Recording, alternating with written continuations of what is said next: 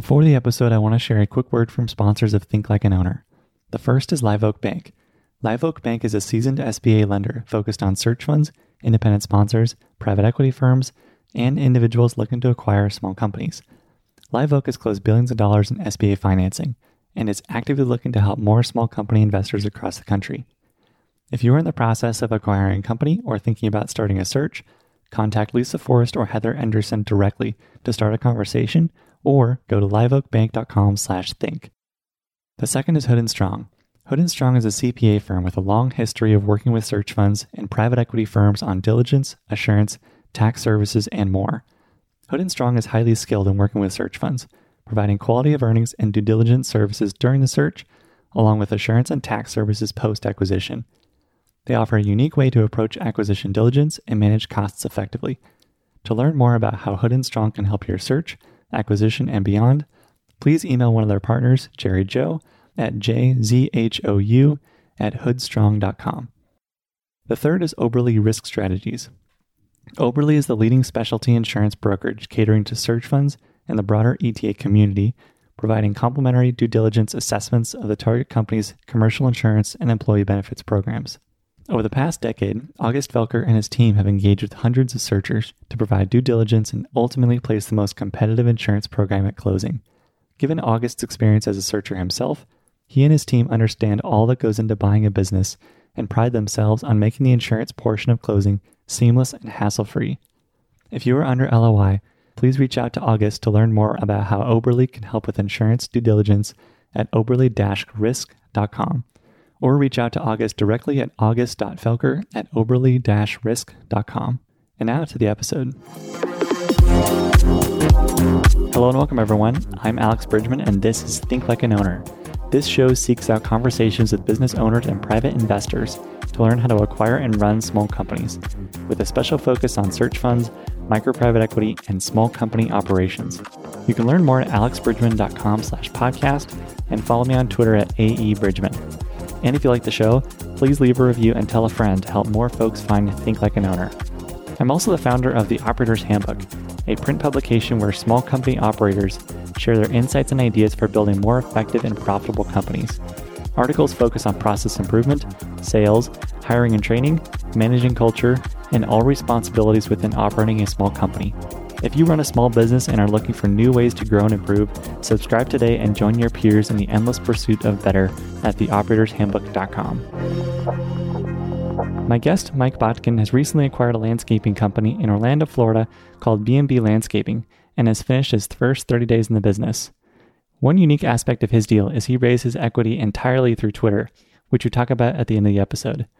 Mike and I discuss why he decided to acquire a landscaping business, what he's learning from the seller and employees as he's getting adjusted to being the new owner, building trust with employees and customers, and the roll up potential of other landscaping companies in his area. If you're about to acquire a company and are curious on what your first few weeks are going to be like in the new company, this is an episode you have to listen to. Enjoy. Thanks for joining us, Mike. And first off, congrats for closing on your landscaping business. It's very exciting. I'd love to hear about that and how you raised your money through Twitter and all that process and how your first 30 days are going. And we're a little over 30 days now, but the first month or so of your business is going to be fun to chat about. But I want to first hear about your background and how you got into this and why you decided to go into landscaping. Yeah, absolutely. Thanks for having me. It's been a wild ride so far, for sure. A little bit about me. So, born and raised in Orlando, Florida, single mom, two jobs. Went to college at University of South Alabama the Harvard of Alabama, I like to say, half jokingly. Was super involved in sports my entire life. And growing up, my dream was to be a high school coach and teacher because the benefits of everything that a teacher has of salary and summers off and all that, I thought that was the best in the world. So I did that after college. And I just found out the education profession wasn't for me after a few years. The incentives to continue high excellence of growth of teaching is just not there. And I like to challenge myself. I left the education world and ended up going to a startup called Krossover Intelligence based out of New York. I joined shortly after the Series A, and we ended up growing the business to about just over 100 employees at the end of Series B.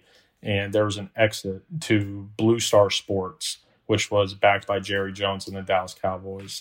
And in that time, going from the educational role to the startup of Krossover, at Krossover, it was very much just get it done. And I was in the education profession and it was very systematic and just being in a get it done world where one day you're cold calling, the next day you're handling biz dev issues, the next day you're handling marketing issues.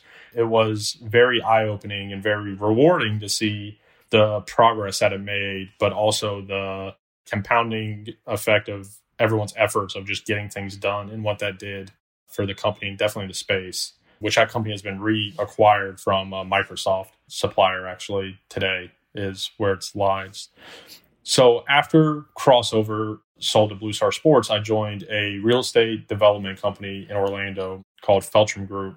And the core of the company is real estate development, where we bought raw land, entitled it, engineered it, master planned it, and ended up selling it off to national builders. That's a great business. It's unbelievable business. They're not growing more land, right? So there's a finite amount of land available, and the premium pricing you get on that is a really good return. I ended up joining as the chief operating officer of the business. And the primary goal of that was when you're buying raw land, the outcome sometimes is anywhere from three to five to eight years later, depending on national builders when they take you down of lots. So, what we created inside of that parent company was operating businesses at cash flow. So, this sounds a little crazy to say now, but a restaurant, a bar and grill, an event business, a resort. We had a full service resort. We had anywhere, depending on if we were buying and selling, 800 to 1200 properties under management for property management company. So amongst that, the managers reported to me of each of those businesses and industries so I got to see a first level view of those industries. You're talking about the restaurant industry, the hospitality industry, the service industry, the event industry with weddings and business meetings, and the dynamics that all those intertwine with, but also the pros and cons of those businesses. And one of the benefits as well of being there was being on the buy side of a lot of those investments and going out and looking in industries, whether there was something we could purchase and acquire or if there was something we needed to create. And we ended up at the very tail end of my time there going into home service businesses, which entailed pool service, landscaping, house cleaning, maintenance, all these other sorts of businesses that you can bucket into home services. And it really opened my eye up into what that industry is. And that's what led me into landscaping in a roundabout way. Yeah. So once you decided to go into landscaping, what did you do to start looking for businesses to acquire? Well, let me zoom out just a little bit for this part of the discussion. I don't have some childhood dream of owning a landscaping business. I don't know many people that do, but the industry in general, taking away the business that I bought, but the industry in general is super fragmented. I mean, I've said this on Twitter and it was an aha moment to me COVID was happening and everything was shut down, especially here in Orlando, tourism capital of the world with Disney and SeaWorld and everything else. So, and we shut 80% of our staff down during that time. I mean, think about the industry I said we were in the restaurant industry, the event industry, the resort industry. Our real estate company stayed going full functioning and our marketing team and all those people, but the core people we had to shut down. And that was a hard decision. But I'm going to the office a few times a week just to get out of the house and clear some headspace. And I started noticing it and it became an aha moment where every gas station I passed was just loaded with landscaping businesses. And our landscaping business that we acquired was also full working. They didn't stop one day because grass grows, especially at that time in the summer. So I looked at that and then I stepped back and I looked at the industry again and the barrier to entry is do you have a couple thousand bucks and can you go to load? That's why there's so much fragmentation. But if you look at it in terms of a funnel, you have the public companies for landscaping that do, and there's a big differentiating factor here. Landscaping and lawn service are two completely different things. So the bigger companies tend more to be landscaping, especially with commercial. And the very bottom of the funnel is Jim in his truck with his buddy maybe driving around and picking up lawns to do service as they can. So I looked at the industry, the top and bottom of the funnel, and then started looking in the middle of what was going on. And there was a clear difference between the guy in his truck and the guy that had six trucks or eight trucks or 10 trucks. And in large, even the people with 10 trucks, they started in landscaping. They were 17, 18 years old. They were working for a guy or they had their own truck and they were going. And everyone acted the same. It was big number on the side of their truck, if they even had anything on the side of their truck. And you call them and maybe they answer and maybe they don't. Their websites were very outdated if they had one. If you called and by the luck of your pants, someone actually answered, it was, yeah, let me get back to you in like a week. And I looked at the industry as someone put this on Twitter and it summarizes what I'm saying pretty well. Go to a space where you're not competing with MBAs and Stanford grads. And there's no disrespect to the landscaping industry, but there's not many MBAs and Stanford grads in this industry. So that is what on the overview side led me into the landscaping industry. I get that question a ton. Why are you leaving real estate where you were at as a CEO of this big company and going into landscaping? And it's have you ever looked at landscaping? Because it's ripe for the taking in a lot of ways. It's very geo heavy, geo restrained because you have trucks and unless you're expanding and acquiring in other areas, you can't go to those areas just because it doesn't make sense. But still a good business because of the fragmentation. I look at that as a positive, where a lot of people look at it as a negative. The biggest negative by far that I found in this industry, Alex, was the pricing factor. So, in the last 30 years, pricing to do basic lawn service on your home has not changed at all. Variance levels, plus or minus. So, if it costs 100 bucks to cut your yard in 2000, it costs 100 bucks to cut your yard today, maybe 105 if we're lucky.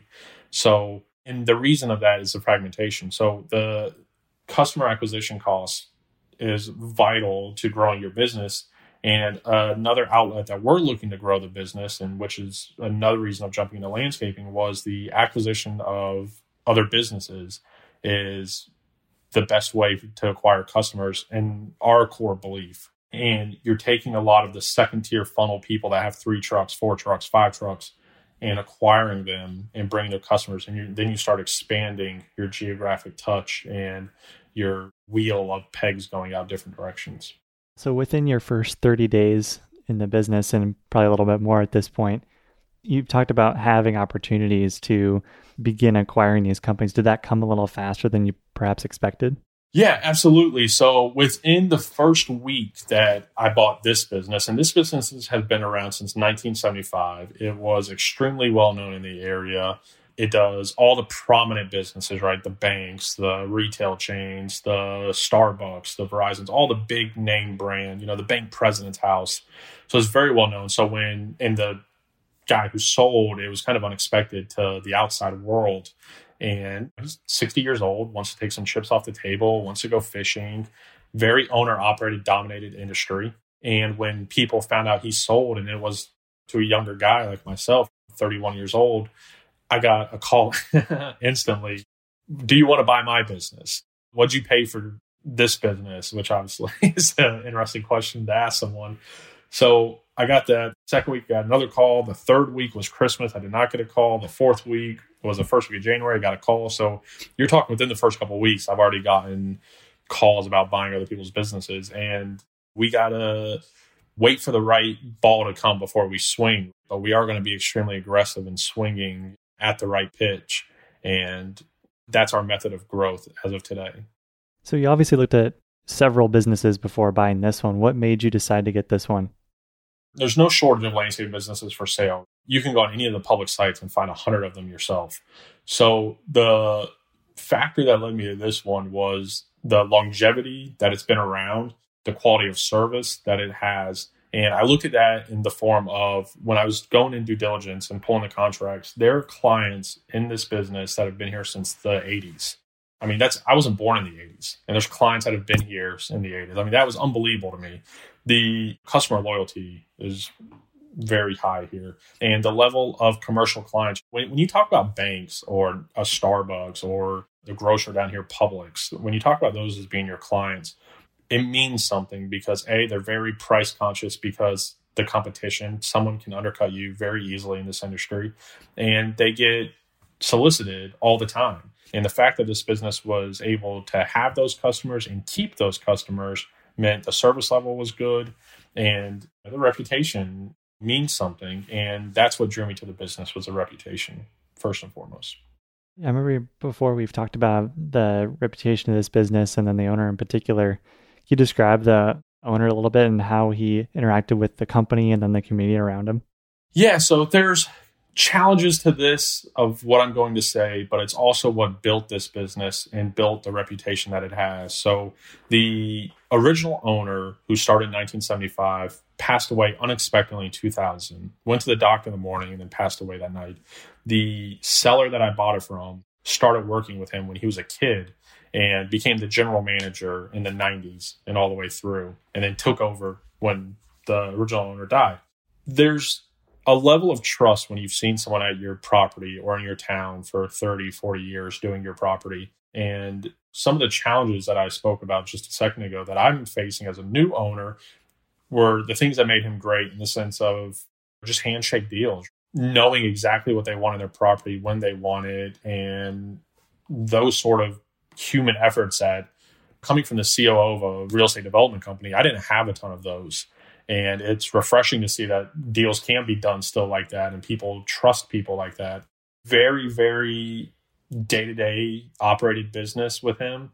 There was a level of a comment that he made that I thought was so true was we were riding in the truck in the first two weeks and he told me this when the original owner died and I was a general manager, I never filled the owner role. I stayed as a general manager in all aspects of the business without knowing it.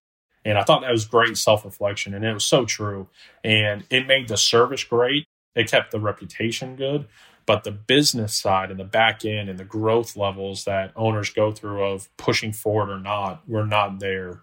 And that's part of the challenge of what I'm walking into, but also opportunistic. So I'm excited about it, but it's also makes you, you know, lose sleep at night as well. So when you were riding around with the owner in those first two weeks, how did you get a sense for what this person's role was in the company and can you fill it and what things are you really going to have to learn in order to take over this business properly? Every owner during due diligence and selling it downplays their role. Yeah, I'm never there. I'm hunting, fishing all day. This is easy. You can walk in and do this. And acquiring a landscaping business before at a previous company, I knew there was some BS to that, but I also knew some of it was true because it's close enough to where my previous office was that I spied on these guys a little bit before pulling the trigger. And so I thought I knew it all, but I walked in the first day and when he told the guys, he started crying. I was like, oh man, this guy's not as absent as what I thought he was. Like he is very into this business. And I learned that. And every day that went on, I learned it more and more. And it's because he liked doing it. It was his passion. He's done it since he was 15 years old. And it's a challenge that I have to overcome. But you also have to know where your strengths lie and where your weaknesses are. And my strength is not where his are or were, excuse me. So I have to be able to read the room and read the guys and read the situation and determine can anyone currently here fill that role of a quote unquote general manager or some of those services that he does but it's also benefiting me in the sense that I'm getting back to boots on the ground and filling a lot of that void today while I'm learning the crew and the guys because our goal with this is to expand. So it's good for me to see what happens on a day to day basis and not just sitting in the office and playing with models and looking at different companies. But this initial stage, I'm working in the business just as much as working on the business. And I wouldn't have said that prior to buying the business but it's a reality. And it's one of the curveballs that comes up with small businesses. You walk in with a list of 100 things to do, and every day something kicks your list back because you're dealing with humans, you're dealing with real problems, you're dealing with a guy has to miss a day because he has to take his kid to school. Why didn't model someone missing the second day because they have to take their kid to school? So you have to understand there's a human element to it, and it you adjust accordingly. Things don't adjust to you. I quickly learned. So how did you adjust to the way he ran the actual operations of the business because you said that as the general manager role, the actual quality of the business was really good. They did good work. Their customers liked them, lots of loyalty there. So, what was this company doing prior to buying that they were doing right in that regard? Yeah, so very I'm not going to say the word micromanaging the guys, but was very micromanaging the guys of how to do things. But he built, there's six trucks and there's four main supervisors. Two of them were with him 15 plus years. And so they learned everything about him. Now, while I say all that, on the flip side, which is a benefit of my strengths being what they are, being very systematic and being very process oriented, unbelievable at the service, but there was no job list. There was no work order process. There was no extra service process. It was a guy on the crew or the crew supervisor remembering that he fixed a sprinkler head and then telling the boss and then the boss has to remember to bill that client and then the boss has to remember to collect the money from the client. And there was too many unknown variables of things that could slip up in that process. So it's been a wild ride of blending that high quality of service with process and quite frankly letting those supervisors know like my strength is not this you know how to edge or you know how to redo someone's plans you know how to do hardscaping a lot better than I ever will, and I can ever research. But here's what I do know I know I can make you more efficient by adjusting your route. I know I can make you more efficient by sourcing things better and getting them to you quicker and getting you the right resources and adjusting timelines better. It's not just, hey, on your route, don't forget to swing by and do this. You do it with excellence, but let's have a process of why we're doing it and when we're doing it. And I think that's helped a ton with the guys is me a admitting what my weaknesses are which is hard for them because they've been with someone that their strength is a complete opposite of mine so that's what they've always leaned on but they're slowly seeing the impact of processes and systematic changes that are going on in a business and how that affects them and it was not an easy transition even though it's only been a short time but they are starting to see the benefits of that yeah, can you talk more about some of the system and business debt that you saw in the company when you first got there and how the operation side was good, but there were some shortcomings on the business side that needed to be shored up? It's almost easier to say there was nothing there than saying what going through a list. But one of the key things, I put this on Twitter and I got some reaction on it. When I was doing due diligence, I was walking through the warehouse and seeing everything. I see the phone on the desk in the office and you just keep walking because it's a phone and I know there's a phone number. Well, the first day I was there, it's not a phone, it's a fax machine. And I was like, where's the phone at in here? I need to make a call or I want to forward. I, I just want to see the monitor and the volume of calls and start tracking this. And it wasn't, it is a fax machine that had an answering machine. And so just think about the number one way in this industry customer finds you and you book business and you grow the business is a phone call obviously people are trying to change it with emails and signups and all that, but it's a phone call. And this business did not have a phone. It had an answering machine. So the owner's response back when I asked, I see you're not in the office all day. What, how do you get the phone? And he's like, ah, I just check it every couple days, the answer machine. So customer had to call you. They had to find your number somewhere, which a funny side quick story about that is on one of the trucks, there was no area code because 30 years ago, you didn't need an area code. so that's kind of how outdated this was. But they had to find your phone number, call you, want to leave a voicemail, which Alex, you and I are roughly in the same age. I don't know how many times we leave voicemails. You had to check the voicemail, call them back if they left you their phone number, and then book the client and go through all that process. So it was an awful, awful, painstaking process to get a client.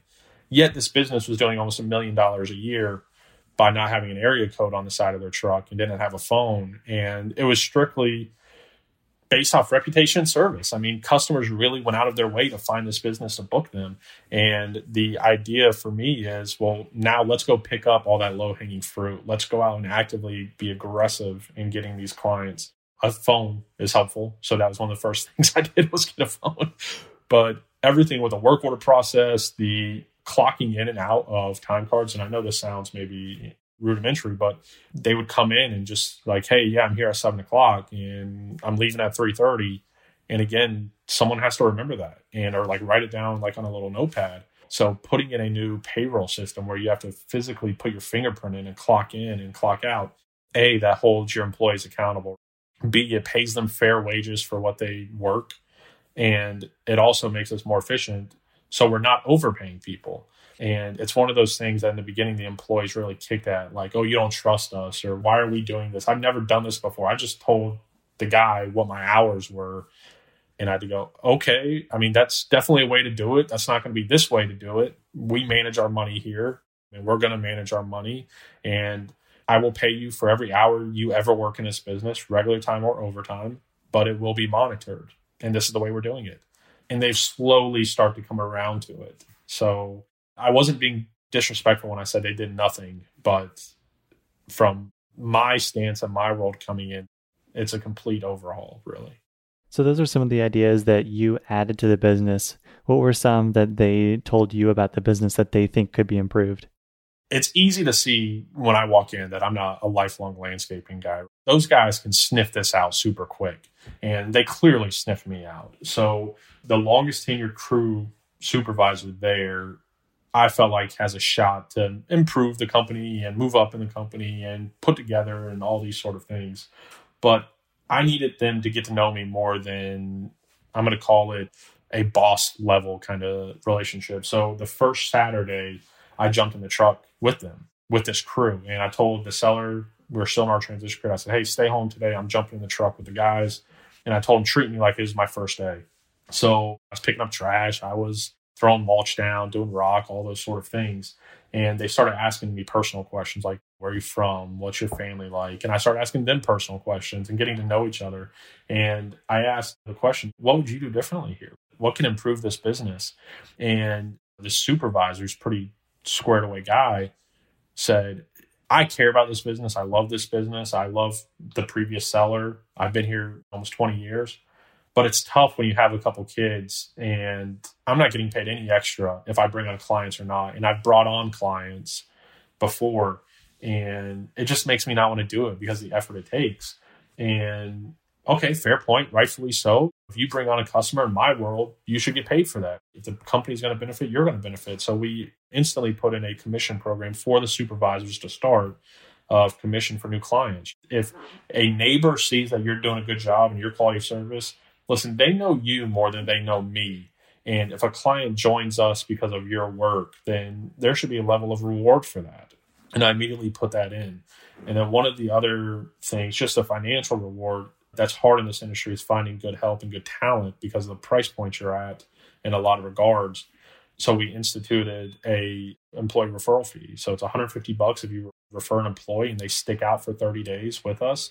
And two days later, we had an employee referred, interviewed, and hired a week later. And the guy that refers him kind of takes him under his wing and shows him the ropes and guides him, so to speak, and mentors him. And it's just little things like that that don't mean a ton in the grand scheme of things in the sense of the idea of it, paying someone 150 bucks to refer an employee, but the effect that it has long lasting, they're going to mentor that employee. They're going to make sure the right people show up in this business they're going to make sure they get the client next door because hey they're also going to get a couple more bucks in their pocket. So doing those sort of things i think will make this company grow quicker even than what's planned. Is there anything that the previous owner did to make sure that the quality of work done with customers was good? Did he have some training program was there an incentive thing that he did? Or is there something that you're going to carry on to help continue that? Nothing systematic that was done. A lot of the client relations part of this business in the previous seller's world was done by his cell phone or just by seeing them at the local grocery store and hey, how'd you do? How was our guys that week? And him driving to every single property within a two week span. You're talking over 300 properties that this guy has to drive to, plus all add on services and landscaping jobs that he oversees intimately. So there wasn't anything previously for that moving forward, obviously keeping that line of communication open early is crucial, but also sending notifications to the clients when we're leaving the job. I'm going to use you as an example. Alex just finished the service at your house. Can you give a thumbs up if pleased with the service? If not, please let us know and we can fix it. And building in that automation tool to send that notification after every time a job's complete. And our supervisors are aware of this, obviously, but it's making sure that everyone's accountable through the customer's eyes because that's the only job that, or that's the only performance that matters in a lot of ways. And I tell the guys, landscaping is a funny business because your performance is so binary. it's one or zero. It's you did the job or you didn't. There's no half job of this. If you did it half, you didn't do it. And it's so visible. It's the first thing people notice when they pull up to a house. So do a good job. And one of my comments to especially the supervisors is take care of the properties, take care of the trucks, and I'll take care of you and I'll take care of this business. And I'm hoping that means something to them because it means a lot to me. So I'm hoping moving forward that really holds true with them. I'm curious, one thing that first time acquirers are a little nervous of is making sure that clients will accept them as the new owner when the previous owner had all the relationships. So I'm curious in your case, did you have any customer stop their service with you because you became the owner instead of the old owner? To answer your question, no, but I was very, very conscious of this. A, in this industry, anytime you buy a landscaping business, because the contracts are the way they are with the fragmentation, you're always very nervous of clients fleeing. And go back to a comment I said, they know the guy in the truck who cuts their lawn a lot more than they know me, or they know the in general previous seller. My previous seller is very different because he was so hands on. And this comment I'm going to make shows why the quality of service was so high. He cares so much about the business and so much about the name and the community that he has went above and beyond even what our contractual agreement of assisting me in the transition was and making sure customers stay with me, making sure I met the key customers, making sure I had coffee with the bank president to make sure that we have 15 banks that we do. And I, I had coffee with the bank president to make sure there was a smooth transition. And it was all orchestrated by the previous seller. And I was definitely fearful. I even modeled, I modeled 17% of turnover initially in the first 60 days. And thankfully, we're nowhere near that. We've only had two people dropping because they moved out of state. And I'm trying to take the people that have moved back in their home. But no one has blatantly left, and the seller's been awesome. And again, the reputation of the business has meant so much more than what they don't know me from Joe and the previous seller leaving. So they're really believing in their reputation of the business, the quality of service they've had for 20 years, some, and the guys that are out in the field performing the job. What questions did customers have for you when you told them that you were the new owner? Or did they just say, eh, eh, okay, sounds good? Some, yeah. So you're dealing, well, I'm dealing with change on our employee side, so our internal side, new processes, new systems. And while I believe in them wholeheartedly, and I know it's going to improve us, sometimes, as I discussed previously, the employees aren't so sure. Well, there's also change on the customer side because the previous seller would mail their invoice. So think about this. It's time for Alex to pay his invoice. So me, the accountant or person doing the billing, prints your invoice, writes it or prints it, puts it in an envelope, stamps it, goes to the post office, mails it. You get the mail. We're only accepting checks previously. So Alex has to see his invoice. Remember to pay it because I know you're going to stick it in your drawer or on your fridge or wherever you stick it. And then also write the check, envelope it, stamp it, go to the post office, mail it. I got to get it back. So we were going on anywhere from the earliest five days, the latest 45 days of payments being out. And for cash flow in a business like this, that was awful. I mean, it was one of the very, very first things that I needed to change with very high priority. So the conversations with the customers, some were beyond happy you're going to get an emailed invoice and you can pay online. You never have to write another check in your life to us.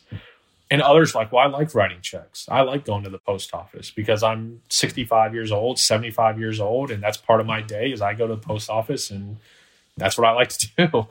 and getting all the customers over is harder than what I imagined because I'm dealing with people that have done it only one way for 20 years, 15 years, 10 years and the demographic of the customer is a little older and it's just different for change for them. So I fought some resistance on that. But in terms of the service, the question was is the same guys cutting my yard the same day and the same time? Yes, ma'am. Yes, ma'am. Yes, ma'am. Great. I hope I never see you. Okay. All right.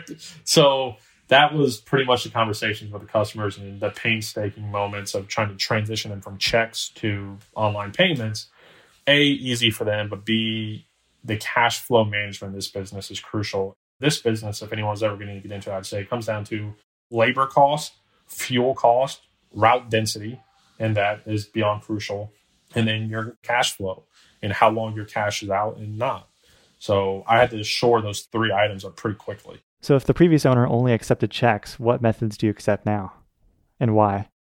yeah, believe it or not, we do accept all forms of payments credit cards, ACHing, cash, although I do not like cash. I do not like the cash being handed over multiple times. So, listen, as simple as something as QuickBooks has made life a lot easier than what it was for the previous seller. And again, this is more about efficiency and streamlining everything. So, again, customer adoption to it is slow, but we're getting there towards 100% of customers potentially one day paying all credit cards the day they receive their invoice. And then I want my complaint to be we're paying too much in credit card processing fees versus I have to go to the post office and pick up 250 checks. Yeah, certainly. And to the point about the credit card fees, if it means if you pay 3% credit card fee, but you get cash 45 days earlier than you probably would otherwise, or even 30 or 20 days, that's going to be pretty significant. So, have you seen any trickle down effects from having cash earlier in the conversion cycle than you did previously? Have you seen some sort of operational benefit or just a little bit more headroom? What does that look like on a day to day basis? Good question. I haven't seen the full fruit of it yet just because we were so well prepared for what the first 90 days would look like. So we were well equipped to handle all needs of capital. But I've moved invoicing dates up. So the previous seller was invoicing on the last day of the month for that previous month's service. So when you really look at it, go back to what I said, anywhere from five days to 45 days, the previous seller was floating service of that customer for 35 to 75 days sometimes of free service. So I've incrementally moved the invoice dates up to the 15th of the month. So we're fronting you two weeks, you're up paying two weeks, and there will be a day come where we're invoicing on the first of the month where we're actually going to provide the service versus billing in arrears. So I haven't seen on a day to day basis the fruit of moving invoice dates and doing credit card processing up yet, but there is a substantial number of customers that have paid ahead of time of what they normally are. We are tracking the age of what accounts are and when they paid previously and when they're paying now. And we are definitely seeing an uptick in that. So it's one of those, yes, the 3% sucks sometimes, but right now I'll pay that 3% 100 out of 100 times to get our cash flow stabilized and get customer adoption on and get customer behavior to a certain level. Yeah, certainly. It's going to be a fun discussion as you keep going in your business. I want to ask you about Twitter though, because you mentioned that you raised the entire equity installment all from Twitter. Like the equity deal portion of buying this business you raised entirely from Twitter. Can you talk a little bit about that experience? I did. I pinch myself all the time thinking about it because five years ago, no one ever would have thought to raise money on a social media platform, at least in my world. So I had the idea, I found the business, talked to the broker about it, went through a little bit of due diligence, put the deck together. And listen, man, I grew up dirt poor. I don't have friends and family that have a ton of money laying around to invest. You know, the again, I'm 31, so the people I grew up with are just now and they're getting into the fruits of their careers and capital just wasn't easily attainable from other people other than myself being just lucky and landing the job that I landed. So I had to have outside capital. And I did not want to go SBA for a very specific reason because I got asked this a ton.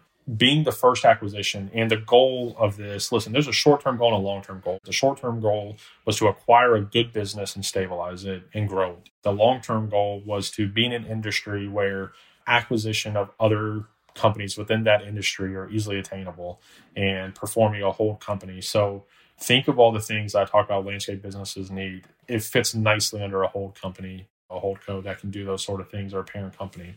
So jumping back to the Twitter, I sent it to a guy named Nick Huber, who's a Sweaty Startup, and he's becoming very, very famous on Twitter for some of his posts and the comments he has but his brother's in landscaping and he made a post one night about his brother and i sent it to him i'm like hey nick and nick and i followed each other and we spoke before because we were both in real estate and i sent it to him and he looked at it and he's like that's an unbelievable business where are you at with it and i said nowhere because i can't raise the capital for it and i looked at sba as a transactional partner not as a partner to have in the business and to help me grow it and get to a long-term goal SBA would be great on the second deal, not the first deal for me, because when I needed to call someone to talk about payment processes or structures, the SBA is not going to pick up the phone. They're going to say, Is it February 1st yet? We need our loan payment back. Whereas a true investor would pick up that call and jam with me and talk things through, talk me off the ledge if I needed to. So Nick really encouraged me to post it on Twitter. My follower count was not 30,000, 40,000, 50,000. I had a couple thousand followers in all majority from the real estate world. And he encouraged me to post on Twitter, and I thought he was nuts. So I'm laying in bed one night and I just post, Hey, found this business, really interesting. Here's what I would do ABC. Here's the pros, here's the cons. And I put my phone down and I'm laying in bed with my wife, and my phone just blown up, buzzing, buzzing, buzzing. And the result of that thread was about 350 people reaching out through direct message. And I made an effort to get their emails or contact every single one of them.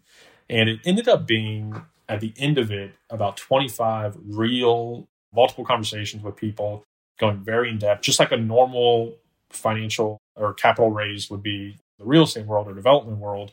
It became very similar for this. And within 45 days of that post, I had all capital that I needed raised. And the investor is JD Ross from Opendoor, And I couldn't have asked for a better investor, better partner. He's a hyper growth guy and he is forward thinking and he's pushing limits and he's very aggressive. And that's something that I highly value and respect and couldn't be happier to have him as a partner. Yeah, certainly. So, can you describe a little more about the types of people you heard from? Because if I remember right from our previous discussions, they weren't followers of yours for the most part.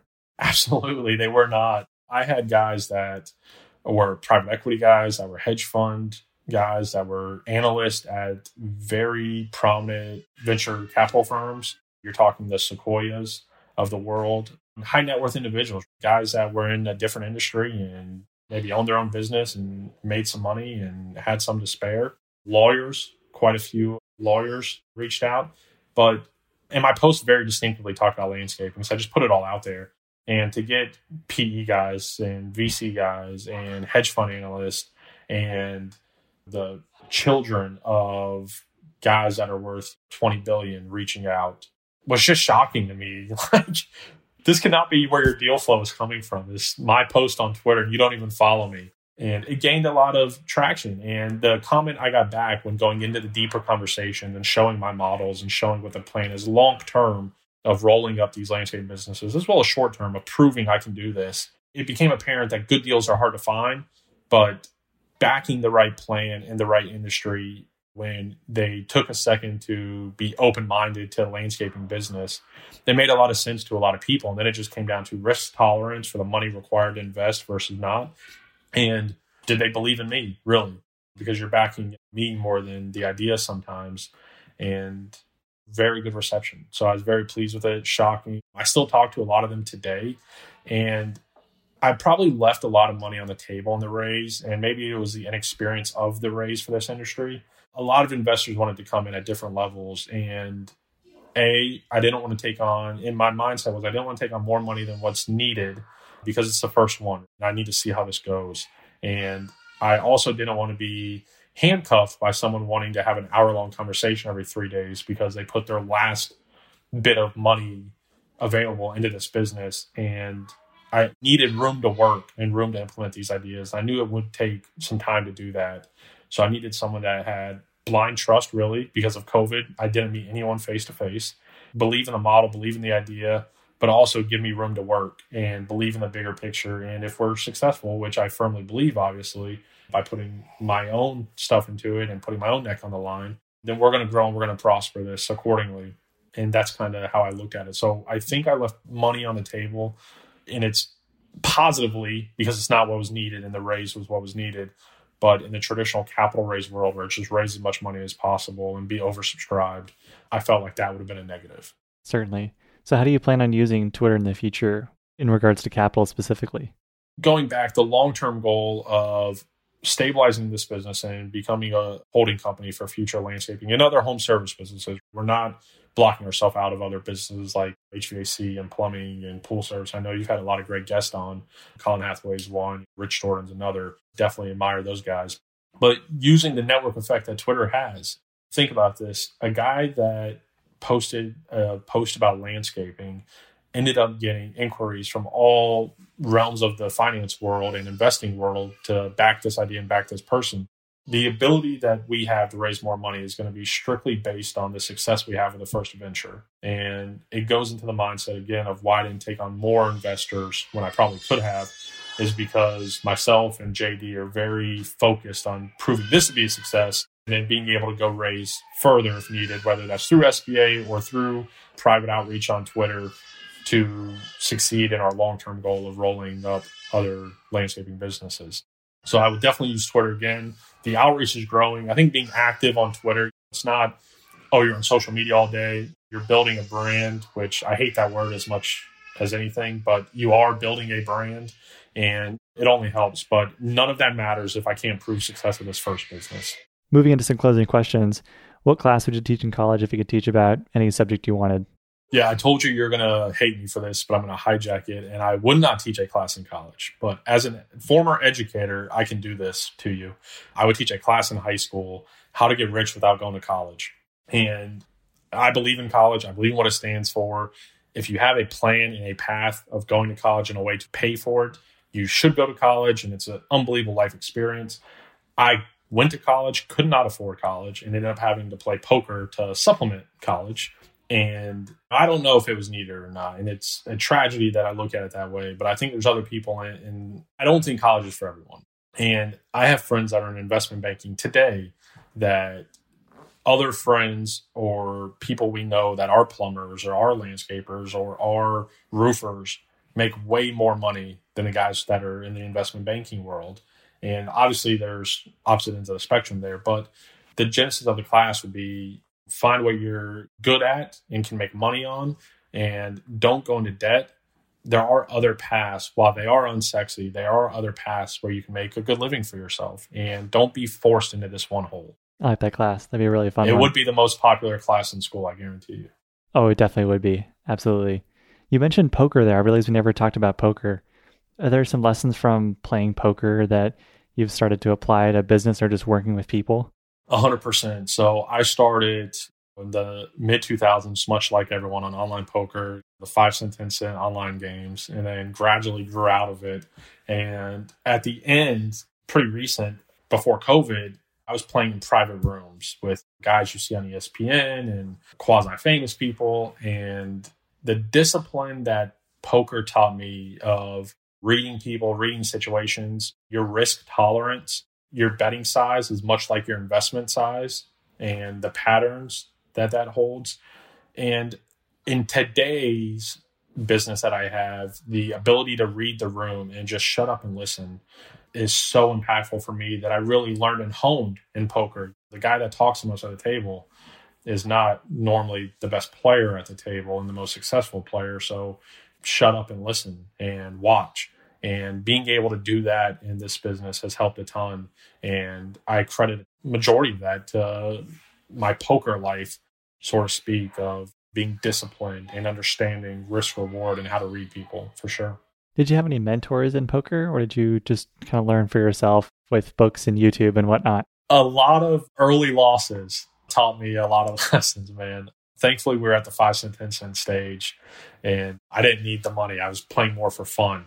And as I kind of gradually got older and needed it to pay for college and supplement my lifestyle as a teacher, I got more serious into it. Doing all the things that curious people do, reading the books, going on YouTube, watching the shows on ESPN. And I correlate this part to basketball or sports or football. Fans watch the game for entertainment coaches, players, scouts, they watch the game to learn and to pick things up. And I would watch those things, right? Like I'm watching ESPN and I'm seeing where their hand motions are, where their chips are set, how they put their cards away, all the little nuances that can make you a successful poker player, or at least remove the risk. I have a really big investment philosophy and and was also a sports philosophy as a coach and a poker philosophy. There's a million books that tell you how to succeed. All these books that tell you how to win in business, how to win in life, in every story, there's always uh, variable reasons of why you fail, but there's always a few core reasons on why you fail in anything. And for me, what taught me was whatever you're doing, find out what causes failure the most for whatever failure means to you in that particular thing you're doing in life and do everything you can to be opposite of that. And what you're left with is if you remove everything that causes you to fail, the only thing you're left with is then you must win.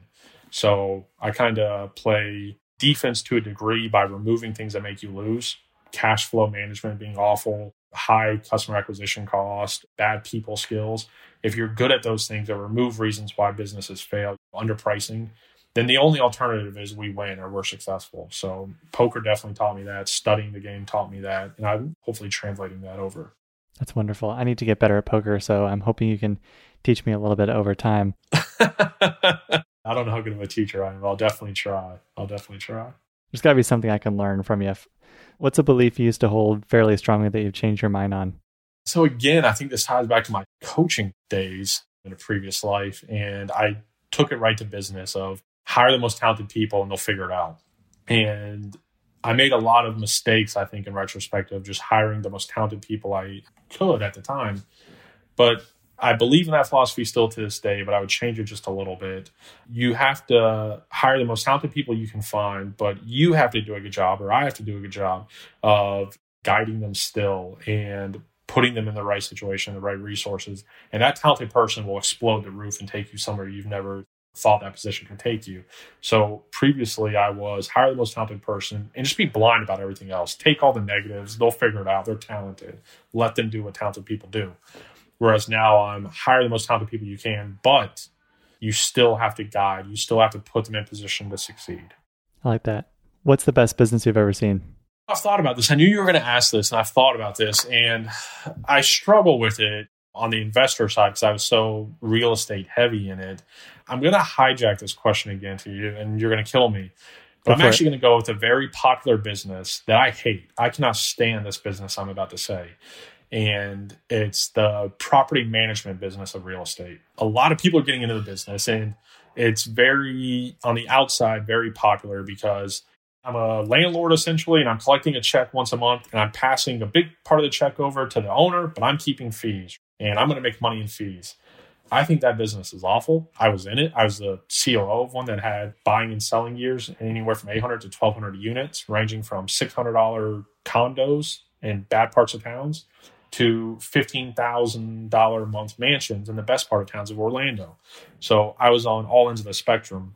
You have multiple people to answer to you have a tenant that wants everything the cheapest, the quickest, and it's not their fault ever. You have an owner that wants everything the cheapest on his expense side, but he wants you to get the most rent possible. There's never a reason why his property should send a day open ever, no matter what's going on. The day someone moves out, you should have someone in there. And it's just a very bad marketplace, I think and a ton of people are getting into it and i'm very vocal about it on twitter of do not do it do not do it do not do it i understand the benefits at scale obviously collecting fees for just being there and collecting a check is great but generally those are the worst type of property managers you have to be very involved and all you're doing on the financial side is passing the bill over you're really not making any more money on a given month so no matter how great you are, you're never going to get a dollar more than that fee. If you're bad, then obviously all the things that come with being a bad property manager exist. So I hate that business.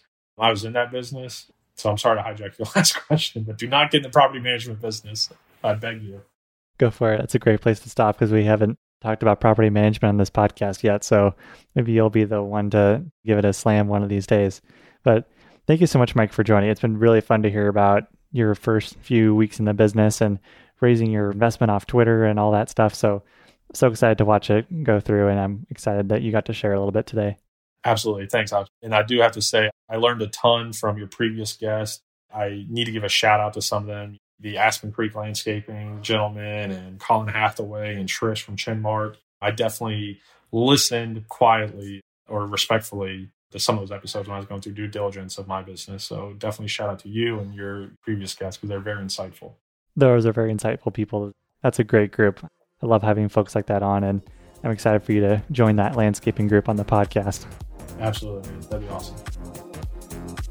Thank you for listening. I hope you enjoyed today's episode. If you enjoyed the show, please consider leaving us a review and telling a friend to help more folks find Think Like an Owner. I also want to thank our show's sponsors, Live Bank, Hood and Strong, and Oberle for their support. For full episode transcripts and more information, please visit our website at alexbridgeman.com slash podcast. And if you want to learn more about the Operator's Handbook, please visit us at theoperatorshandbook.com and join your peers in the endless pursuit of better.